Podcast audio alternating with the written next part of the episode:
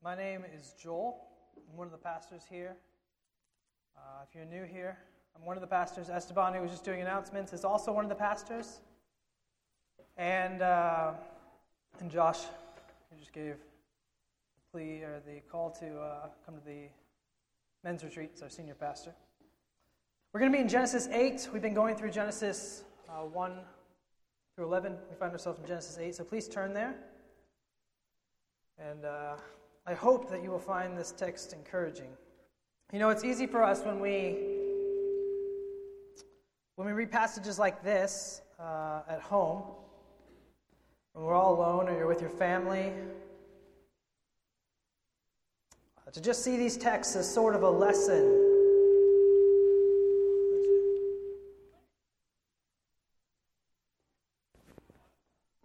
These texts is just like a history lesson. You think of uh, Genesis 5 that we just went through a few weeks ago, and you hear the descendants of Noah.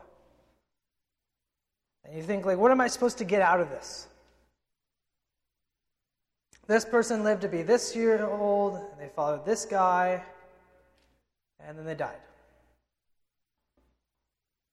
Or we read in Genesis 8 about how the flood subsides, and it seems like it's just telling us a story of, of what happened.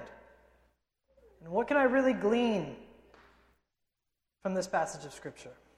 You know, one of my hopes is that uh, you're starting to learn, you're continuing to learn, uh, ways to think about your Bible that maybe you haven't thought of. You know, so Josh's sermon on Genesis 5 is a great example, thinking about, thinking about death and the implications of that. And I hope you'll continue to learn those lessons of how we read our Bible and think about our Bible in Genesis 8. You know, people often say as they read their Bible, but they go through seasons, you know, I might say they, I go through the seasons where I'm just not getting much out of it. And that's a common thing. And it can be common for many different reasons. Uh, one of the reasons that it can be common is you get to places like Genesis 8 or Genesis 5, and you don't see any commands like Ephesians 4 or something like that. And, uh, you know, Ephesians 4, it says, you know, put off falsehood and speak truth with your neighbor. Okay, well, that's pretty easy. You can start thinking about the ways that you're lying, the ways that you tell white lies, the way that you're not being honest here or there.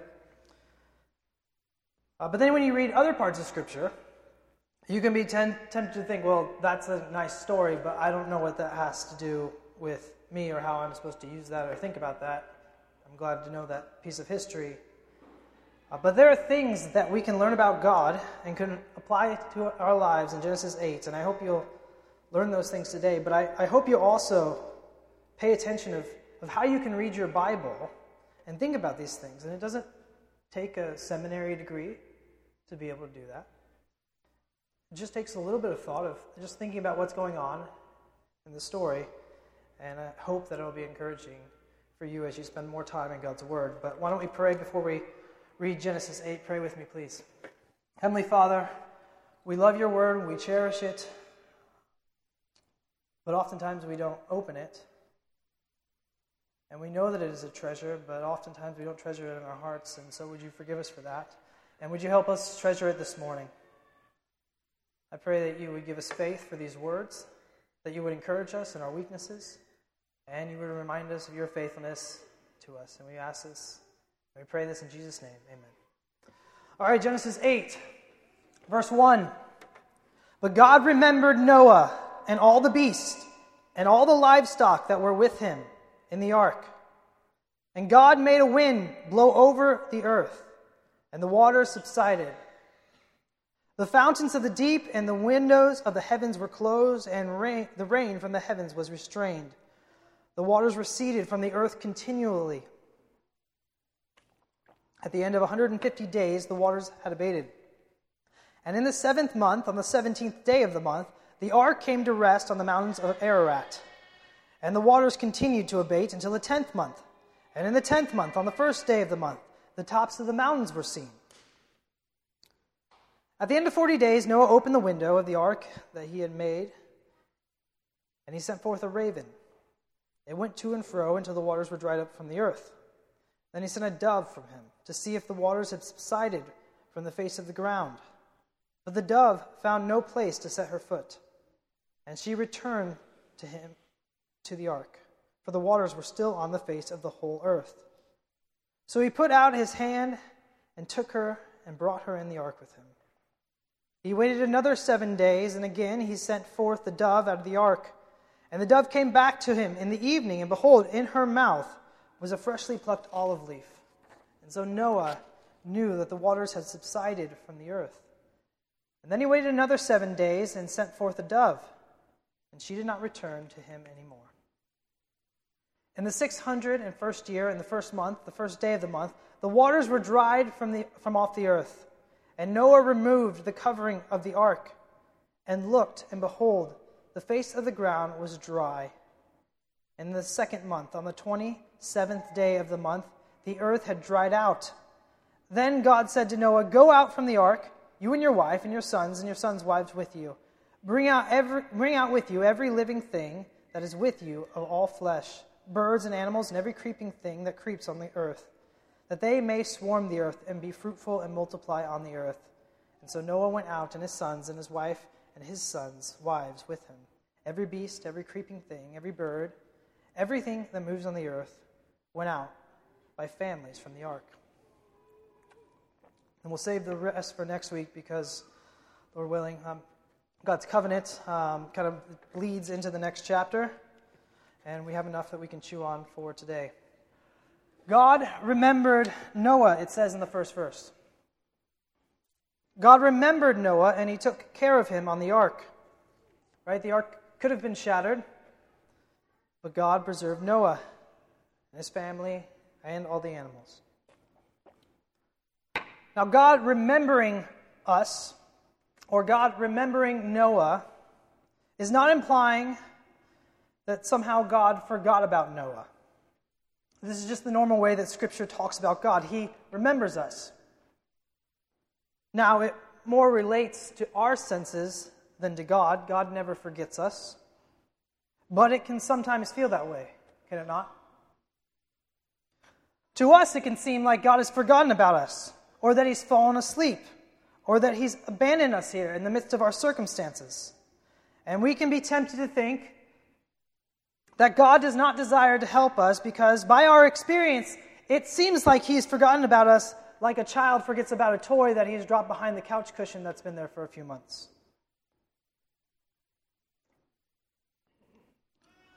And so some of you have been languishing in sickness or in trial. Maybe it's your child who's been sick.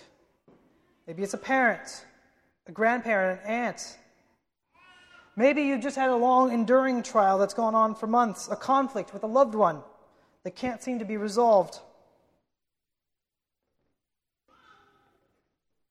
And you can be tempted to think that God has forgotten about you. First of all, that is a normal experience of the Christian's life. It is normal for a Christian to feel like God has forgotten about them. Now, I know some of you want to be told that Christians are stronger than that. And they always have perfect faith and they trust God in all their circumstances. But that's not the experience of most of the stories, many of the stories in the Bible. And it's not true for most Christians. That's why you find the scriptures are filled with questions like, Lord, why are you sleeping? How long will you remain hidden?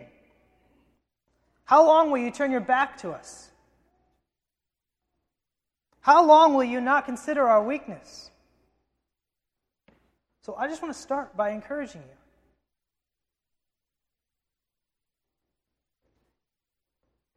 That if you feel like God has forgotten about you, that He's turned your back on you, that doesn't mean that you're just some terrible Christian who just needs to suck it up and have better faith. What you're experiencing is normal for Christians, even really fruitful ones, throughout the Bible and throughout Christian history. So just take a breath. Stop beating yourself over your lack of faith. The psalmist wondered the very same things and wrote parts of the Bible. Okay? You can wonder if God has forgotten about you and still be used by God to write part of the Bible. That alone should encourage you That God is not sitting up in the heavens angry at your lack of faith in the midst of your trials. But even in the midst of those questions, wondering if God has forgotten about you or if He is still there, even in the midst of those questions, still lies some faith, weak though it may be. When the people in Scripture speak to God like that, asking if He's forgotten about them or how long He will delay, they are speaking from their human experience, right? We, as I've said, God did not forget about them. He doesn't forget about you, but it sure seems like it. It seems like God's forgotten about me because I've been dealing with this for weeks, for months, for years, and God has not rescued me or answered me. For the many of you that have been in a situation like that or currently are, easy to be thinking, Has God forgotten about me? And you can see how Noah would be thinking or feeling similar things. He believed God was going to judge the world. God did. It rained for 40 days, but then what? Hadn't God already made his point? One month goes by, two months, three. What is left for God to do? Why am I just shut up in this ark still? Am I just going to stay here in the ark and die? How is that any better than what the others experienced? At least they didn't suffer long.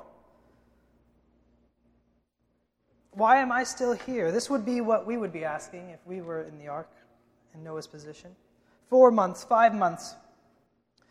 But I want you to think about this for a ch- moment, church. If you, a frail creature, a weak human, you who have limited understanding, still remember God, will God not still remember you? Or do you have a better, better memory than God? You may forget about God for an hour, or a day or a week or a month.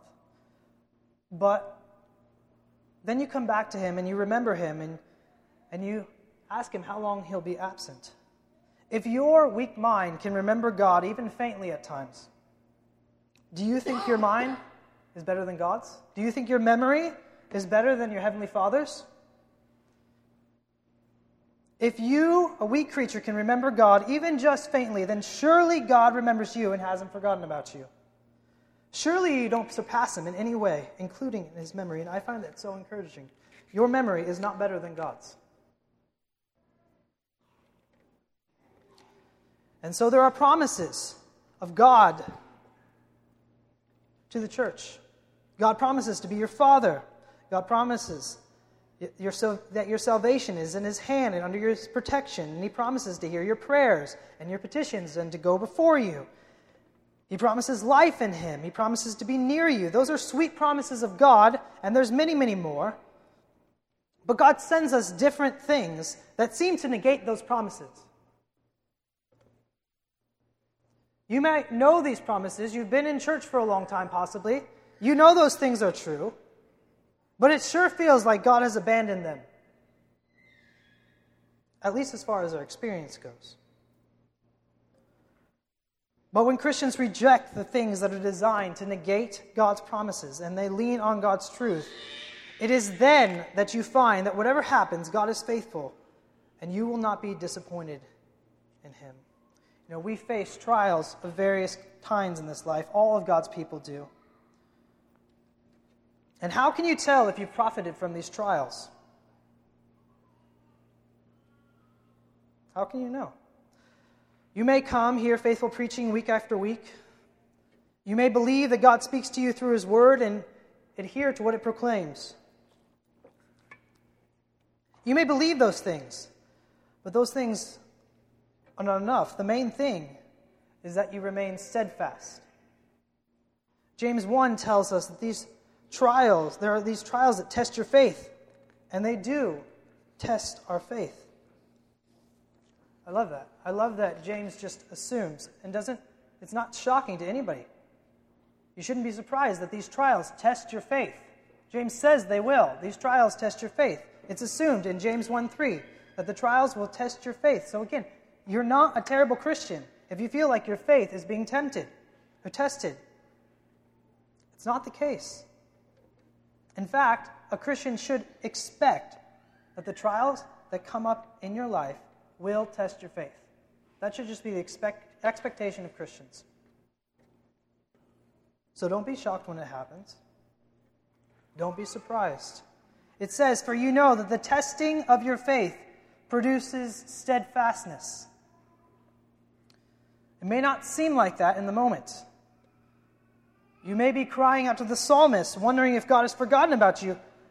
But every one of us who has come out on the other end of a trial has always looked back and said, God was faithful.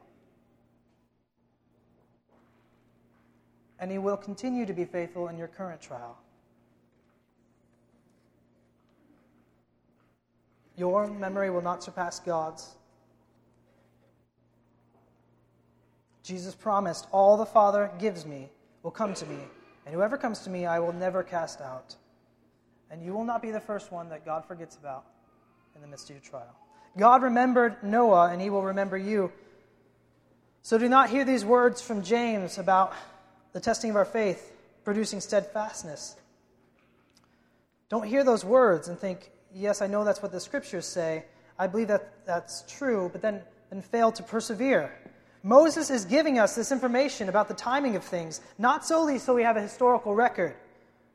When you read those things in your Bible, you should think about what it would have been like. It rains for 40 days, the earth floods. And then you start thinking, I wonder how long this is going to take till we get out of here. And one month goes by, and two months goes by, and three and four. It takes five months before Noah even starts to realize the waters are going down. So, God's goal in your trial is often the very thing that we despise it's to give you steadfastness, endurance, perseverance. This is quite the opposite of what we want in trials, is it not? We want our trials to be over in a moment. We want to be able to snap our fingers and the trials are gone. But why does God want to produce steadfastness with us, in us? James goes on, and let steadfastness have its full effect, that you may be perfect and complete, lacking in nothing. Paul says something similar in Romans 5. Not only that, but we rejoice in our sufferings, knowing that suffering produces endurance, and endurance produces character and character produces hope, and hope does not put us to shame because God's love has been poured into our hearts through the Holy Spirit who has been given to us. This is God's design for godliness. When life is easy, it's easy to forget about God. This was true for Israel. This is true for you. But when you have trials, you reach the end of yourself and then you come to God for help. If you've known me for a decent while, you've known that you've probably heard me talk about our house and its septic issues. And long story short, we haven't had issues for a long time. But then last week, all of a sudden, we start having this terrible smell in our house. And we can't figure out where it's coming from or how to fix it.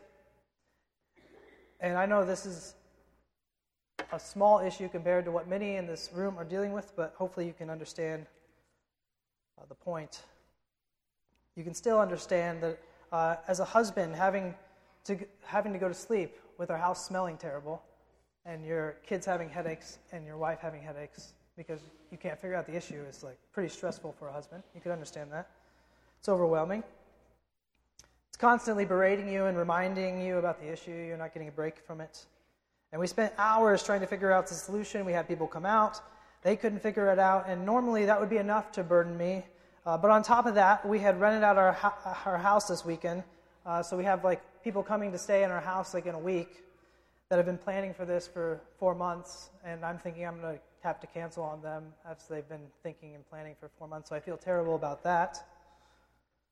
And so you can imagine the pressure of having a pregnant wife who's already struggling and feeling sick and then she's feeling more sick on top of it because we can't figure out this. You have kids that are, I'm sure it's not healthy to be breathing this stuff in. We have people coming in a week.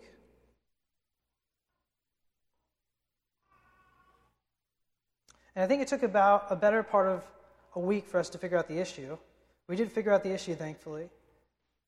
But that was less than a week of a small trial. And it felt like a massive burden on our family. It really wasn't that big of an issue, but it felt massive and a giant burden to our family. But did our family pray more during that week than we had in the previous weeks? Yes. Did our kids get to see God answer his people's prayers and grow their faith? Yes. You know, some of you have dealt with stuff for years or months, and they're far more serious than a house smelling. But even so, let me encourage you with the reminder that God's goal for you in this trial is to produce steadfastness, to produce character and gives a real hope. Do not let your trials be wasted. What do I mean by that? Some of the ways that God will grow the faith of your children is by seeing you lead them through your trials. Remind yourself, remind your kids regularly that the goal of this testing is to produce steadfastness. Even when you feel like you're completely done and you have nothing left to offer your family. Go before your friends, your wife, your kids, and be honest with them. Tell them, Daddy is really struggling to remember that God will not forget us. Honestly, I'm tempted to feel like God has forgotten about us. But look at what Noah went through. He was stuck in an ark for 40 days, 40 nights, while it rained. And it took not one month, not two, not three, not four, but five months before he even realized that God was having the waters go down. He was probably tempted, just like Daddy is tempted, to think that God forgot about him. And he probably thought he was just going to die on this big boat. But look what the Bible says it says, God remembered Noah. God remembered Noah, and he will remember us. So, can you pray for Daddy that he would have faith that God will remember us? And let your kids pray for you. Let your pastors pray for you. Let your elders pray for you. Let a friend pray for you. If you don't have kids, you can say something similar to your friends, somebody in your small group. Some of the sweetest times in our family have been when our kids have prayed for Nancy and I. And God uses those prayers from friends and kids and your family to give us endurance in the midst of our trials. Your trials are hard, but God's, God is faithful to work His purpose, and His purpose is to make you steadfast through them, and He will surely do it. But there are a few more things that can be said about these trials. We must remember God's kindness in the midst of our trials. Think of Noah and the ark. The ark was surely an incredible feat of human engineering, something that large, able to float and carry all that was in it without breaking upon the mountains or the trees or the boulders. It didn't spring a leak throughout the days that it was floating, and everyone on board was safe. But this is not because Moses, uh, excuse me, Noah was just some incredible engineer. This is solely because of God's goodness to Noah and the animals. There is no reason that Noah's trial couldn't have been worse. God commanded how the waters would fall, and there is no doubt that He kept the ark afloat all those months. And this is true in our trials too. Our trials could be far worse than they are. But God has set limits. And we see the waters receding in the story. It is a sign and testimony that God commands the things that He has created, and they must be obeyed. We must keep in mind that God entreats us to thank Him day in and day out, hour in and hour out, that we are alive against nature. Yes, God made room for Noah and the animals. But there isn't any reason that at any moment the waters could return, except for the fact that God's hand is holding them back, and He has promised not to flood the earth again. So it would be crazy if we do not thank Him and that He has sustained us and that he preserves us in the way that he does.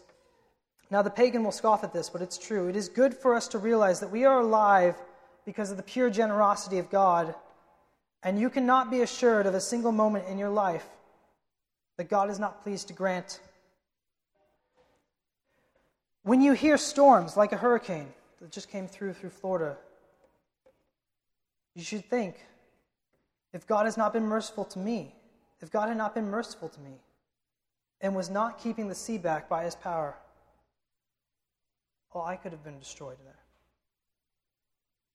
It should remind you that God is keeping many things at bay to sustain you in your life. Not just your physical life, but certainly that. You get in a car and you make it safely to your destination. Not because you're a great driver, but because of God's kindness. Your house stands through a storm, not because it's well made, but because God keeps it upright. Your body keeps working in just the precise ways to keep you alive, not because evolution just made you work a certain way over many, many years, but because God is giving you breath and sustaining your body.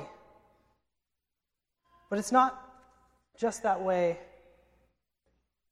for our physical body that God's keeping us alive. Your trials are not harder than they are because God has held back some of it. Could your trials be a hundred times harder than they are?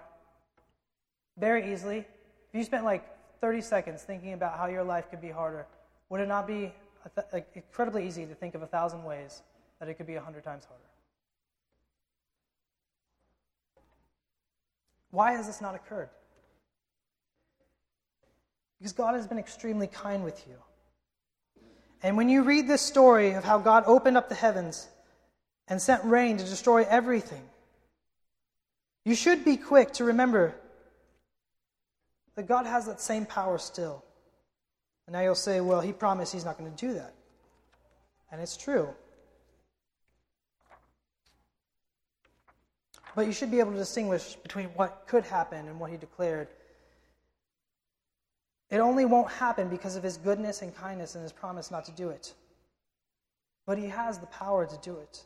The point is that you should be humbled and depend on Him so you wouldn't harden your heart, but would call upon Him every minute and place your life in His hand as your sole protector. Don't let the fact that God, has, God promised not to flood the earth again cause you not to fear Him when you read this passage. One of the points of the story in Scripture is to be reminded that we should fear God every time it rains. You should remember the story of the flood. It should awaken your heart to God's judgment that he once set as an example to us. It should remind you that God has kept you, not because you were far better than those in Noah's time, but because of God's goodness. And quickly, one final thought. We must give further thought to Noah himself.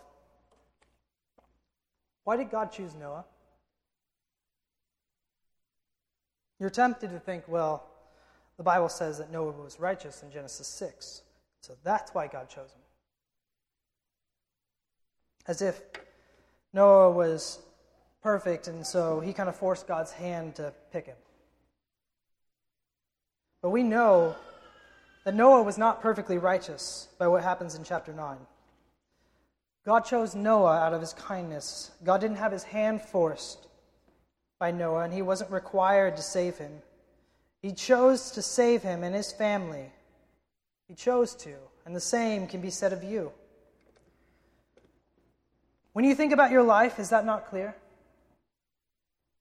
Did you act so righteously throughout your life that God, has, God was somehow forced to give you a spirit and save you?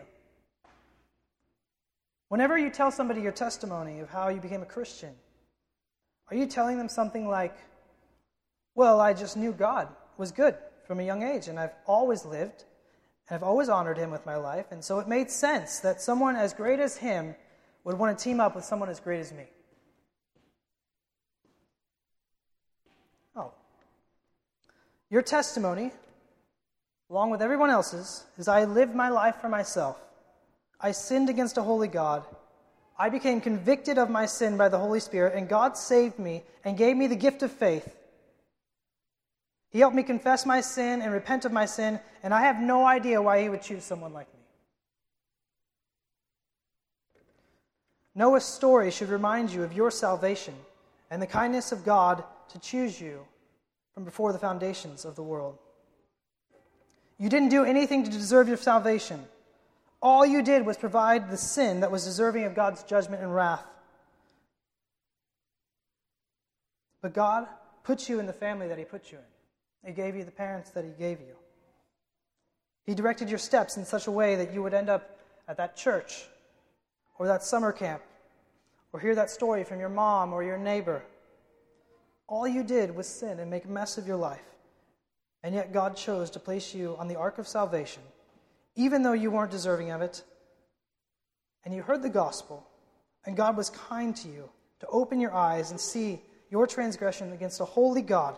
And you were given the gift of faith, not by some great work that you did, but by the gift of God, and He led you to repentance. This has been the story of every Christian, and we are reminded of God's kindness to save His people in the story of Noah, not because Noah made God choose him or God was forced to choose him, but because of God's sweet kindness to Noah. If I can just make one final point Noah is a wonderful example to us of patience and obedience in the midst of trials. You know, Noah originally sends out a raven. And when we go through a trial, we are quick to lose all hope. But Noah had some level of hope because he sent this raven out. And the raven went to and fro. And you can imagine how disappointed Noah would be that there was not more help given by the raven. But we can say this about Noah. Even though he would have been disappointed by the raven, he doesn't give up. And he chooses a dove. He does this to show us that even though we choose means of how to fix our issues or fix our problems, many times those means are not effective and they fail. You try to fix your problems, you think you have a solution, you go for it, doesn't work. Doctor isn't helpful. The thing you thought was going to fix it didn't fix it.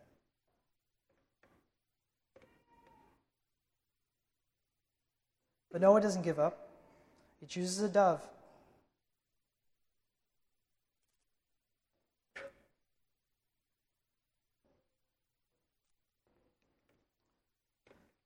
God tells us of the raven to remind us that not always will the things that we do to try to fix our issues give us hope in the midst of the trials. Not always will they work out the way that we want them to work out. Noah's first idea provided no help and failed. But it's there to remind us that even though when we think we have a good idea in the midst of our trials, God can often let those things go awry. But Noah is given to us an example to, and a reminder to keep going even if God does not allow those things to come to fruition. And why does this happen? Because we must be humbled for our own good. God is testing to see whether we will be patient. So when something doesn't go as you had hoped or planned, or you didn't get the help that you were hoping you were going to get in the midst of your trials, remember Noah. He didn't give up after the raven. He kept going, and he looked for another way. And so you must continue in faith to move forward. Okay, God, this way wasn't the answer. I thought it was going to be. I had hoped that it was going to be. It seemed promising, but it's not. But I will trust you and your timing, and I will continue to look for something else. Will you please help me and give me the endurance to continue? And has God not always had pity on you and his people throughout history? Have you ever heard of a Christian to say, I was wrong to wait on and trust in the Lord? That has never happened, and it will not happen for you. This is how a Christian must think when God often delays giving us what we want. Even when you endure hardships on every side and all your self confidence is completely gone, God will, in the end, show that He has never abandoned you. He didn't abandon Noah, and He won't abandon you. Let's stand for prayer.